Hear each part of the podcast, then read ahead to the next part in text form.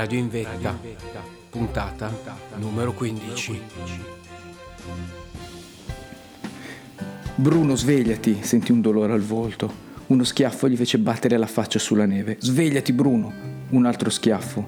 Poi sentì una pressione sulle braccia, una forza lo tirava verso l'alto. Un dolore al petto gli fece riprendere coscienza. Aprì gli occhi, vide Paolo che lo stava tirando. Svegliati, non possiamo passare qua tutto il giorno. Con un'imprecazione si buttò con tutto il suo peso all'indietro per togliere l'uomo dalla neve. Questo maledetto ghiaccio ti ha bloccato. Ci vogliono diversi minuti e qualche tentativo prima che fosse completamente libero. L'ultimo strappo fu quello più doloroso. Rimaneva inerme, passivo, concentrato su ogni parte del corpo che sentiva gli facesse male. Anche le mani, tenute strette dall'alto, erano una sofferenza atroce ma ad occhi chiusi stringeva i denti e cercava di aiutare con le gambe e con i piedi il più possibile.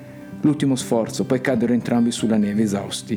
Bruno con la faccia verso il basso come morto, non sentiva più il corpo. Svegliati, non è il momento di riposare, imprecò Tony rialzandolo.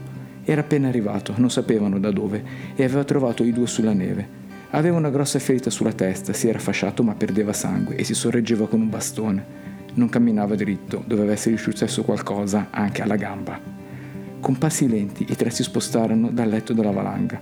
Qui rischiamo che ne cada ancora. Ora che si è aperta la strada non c'è più niente che la possa fermare e si rifugiarono nel bosco accanto. Nemmeno tagliabile la temperatura migliorava, ma almeno erano più al sicuro. Bruno si riprese, acquistò lucidità nonostante il dolore. Gli diedero una barretta di cereali da mangiare che deglutì a fatica. Poi gli facciarono le mani. Per il petto non c'era nulla da fare. Provare ad accendere un fuoco sarebbe stato inutile la neve e l'umidità erano penetrate ovunque. Rimasero seduti, in silenzio. Non avrebbero avuto la forza di aggiungere altro. Cercavano almeno di riordinare i pensieri. Poco più in basso, iniziò Tony, ho visto che c'è uno degli zaini. È semicoperto dalla neve, ma me lo sono trovato vicino. Non l'ho preso, ma so dov'è. Possiamo andare a riprenderlo e vedere cosa contiene. Dobbiamo decidere cosa fare. Era già notte e non riuscivano a capire quale fosse la loro posizione precisa. Forse la valanga li aveva fatti scendere di poche centinaia di metri, forse erano sul fondo. Il buio non permetteva di avere alcuna prospettiva. La temperatura stava scendendo rapidamente, ciò che prima era avvolto dalla neve soffice, adesso era intrappolato dal ghiaccio e un forte vento scuoteva gli alberi. Decisero di trovare un riparo. Sarebbe stato impossibile tentare di scendere verso valle, non avrebbero comunque avuto la forza. Bruno rimase seduto mentre gli altri andarono a cercare gli zaini. Chiuse gli occhi, ma non si vuole addormentare. Aveva paura di rilassarsi nel torpore, di perdere coscienza e non svegliarsi più. Fissò tutto ciò che lo circondava, sforcandosi di focalizzare ogni dettaglio. Sentì il corpo iniziare a tremare, come preso da un attacco di epilessia. Ogni sussulto gli faceva male, era innaturale, ma non riusciva a fermarlo. Vide una sottile ombra alle sue spalle, era il primo di due uomini che tornava con ciò che aveva trovato. Bruno riconobbe lo zaino, lo guardò mentre precipitava nella neve, ai piedi di Paolo. Poco dopo arrivò anche il secondo. Avevano setacciato la zona, senza però poter scavare né poter vedere se non più lontano se c'erano alcuni reperti utili, qualcosa che era rimasto. Il buio gli faceva perdere l'orientamento, non volevano rischiare di perdere la strada. Rimanere uniti, sapevano, sarebbe stata la loro unica possibilità di sopravvivenza. Non era necessario che aprissero gli zaini, sapevano già che uno dei due era quello degli strumenti di controllo, l'altro conteneva gli attrezzi. Avrebbero preferito avere qualche vestito in più, del fuoco e del cibo, ma non potevano scegliere. Ho visto una roccia con una fessura, disse Paolo, dall'altra parte della valanga poco fa. È bassa e non so quanto possa essere profonda, ma è un rifugio e ci potrà proteggere dal vento e dalle altre valanghe. Con questa neve che non smette di cadere, proseguì Bruno, non mi stupirei se ne venissero giù altre. Ormai il ghiaccio ha creato una pista di lancio sulla quale i detriti possono correre, non ci vorrà molto al prossimo crollo. Attraversare la lingua bianca era l'unico modo per arrivare al rifugio.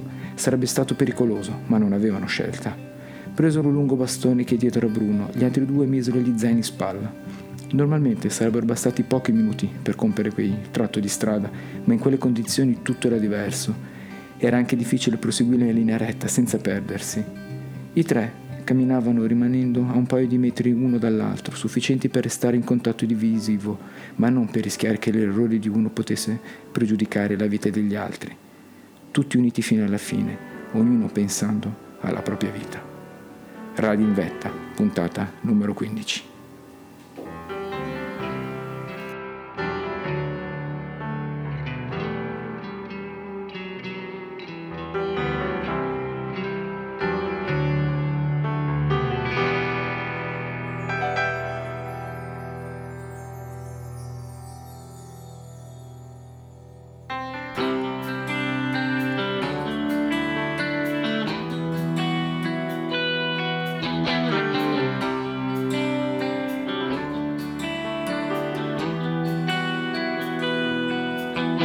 I was walking around just a face in the crowd, trying to keep myself out of the rain. So a vagabond king wears a styrofoam crown, wondered if I might end up the same.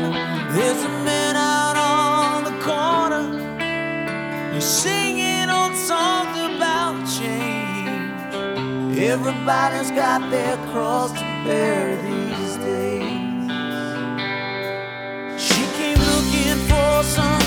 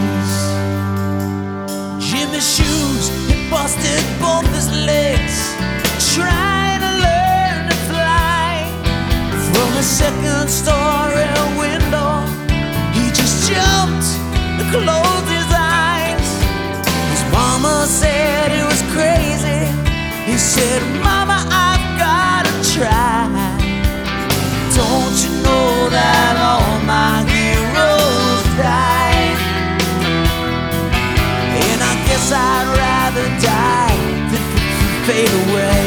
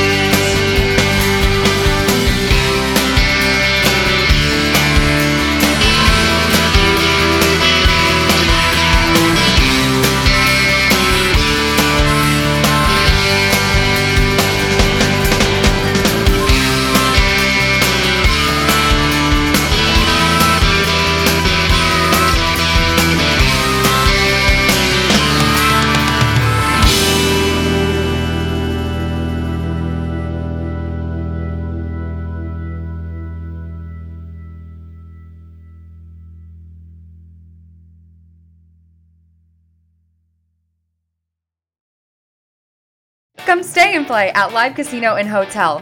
Welcome to one of the biggest casinos in the country with luxurious, clean rooms, upscale dining, and the grandest payouts. Now offering stay and play and all in packages, including $50 free slot play. VIP parking, VIP casino access, and more. Book now at livecasino.com or call 443 445 2929 at Arundel Mills. Must be 21. Please play responsibly. For help, visit mdgambling.org or call 1 800 Gambler.